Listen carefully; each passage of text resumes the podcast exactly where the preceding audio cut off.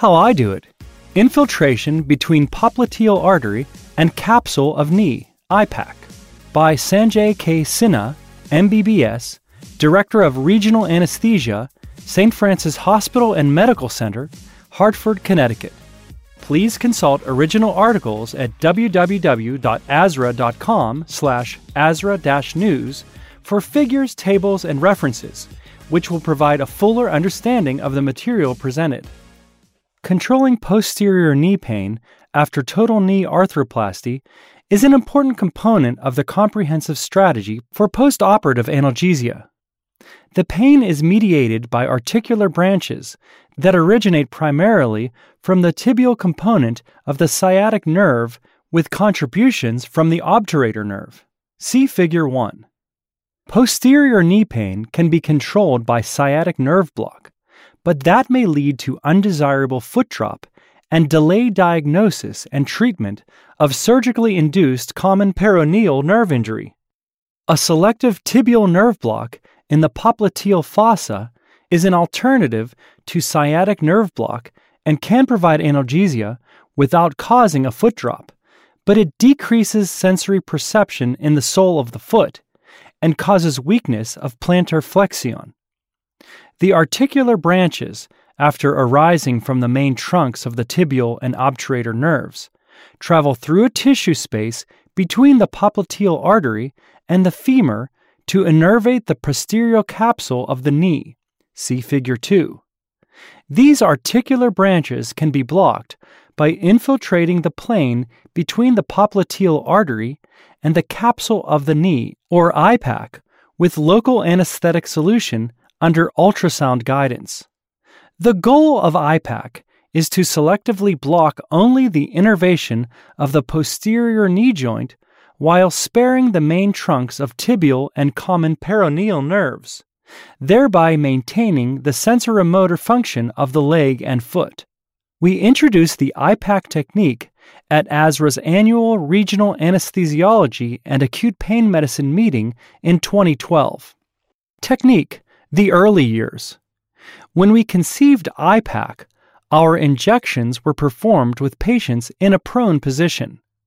We have since transitioned to performing the IPAC in a supine position, but reviewing the original injection technique will enable better understanding of the sonoanatomy and procedure. Sonoanatomy With a patient in prone position, a high frequency linear probe or a low frequency curvilinear transducer can be used, depending on body habitus. Another advantage of the curvilinear probe is the wide scanning view. The probe is placed transversely at or just above the popliteal crease to visualize the femoral condyles and the popliteal artery in cross section. See Figure 3. At this level, the femoral condyles appear as discontinuous, curved hyperechoic lines. The popliteal artery is a pulsating anechoic structure in the center of the scan. The popliteal vein may be compressed from pressure of the transducer and not be visible on the image.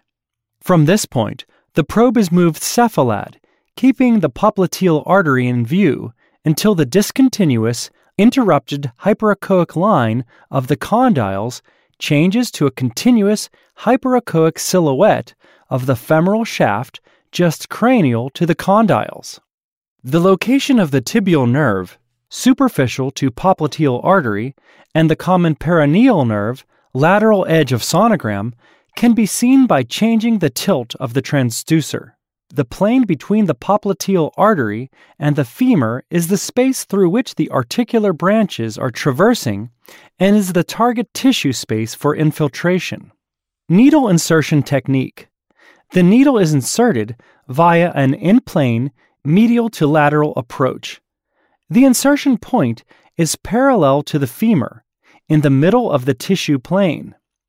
The needle is advanced until the tip is positioned 2 centimeters beyond the lateral border of the popliteal artery. Subsequently, the local solution is injected in 3 milliliter aliquots as the needle is withdrawn which ensures even spread of local solution, ropivacaine 0.2%, or bupivacaine 0.25% with epinephrine. Typically, 20 milliliters, range equals 15 to 25 milliliters, of local solution is infiltrated in the tissue plane. With the scanning procedure previously described, the image required for IPAC can be developed with the patient in supine, knee flexed or extended, or lateral decubitus positions. We recommend that the needle be inserted in a medial to lateral direction and the needle tip not be pushed 2 centimeters beyond the lateral edge of the popliteal artery to prevent anesthetizing the common peroneal nerve and causing a foot drop. If a lateral decubitus position is used, the side to be injected should be dependent so that needle can be inserted from the medial thigh. Current technique. Over time, our technique has evolved to performing the IPAC injection with the patient supine and scanning from a posteromedial acoustic window. Because IPAC is usually combined with adductor canal block or femoral nerve block, our current technique prevents multiple prepping or draping and position changes for different blocks. Place the patient in a supine position with the lower extremity flexed at the knee and abducted at the hip, or frog leg position. Support the knee with a roll of blanket under the thigh, see Figure 4.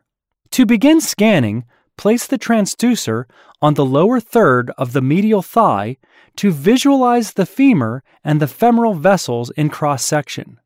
Slide the transducer caudally, observing the femoral artery as it dives into the popliteal fossa through the adductor hiatus to become the popliteal artery.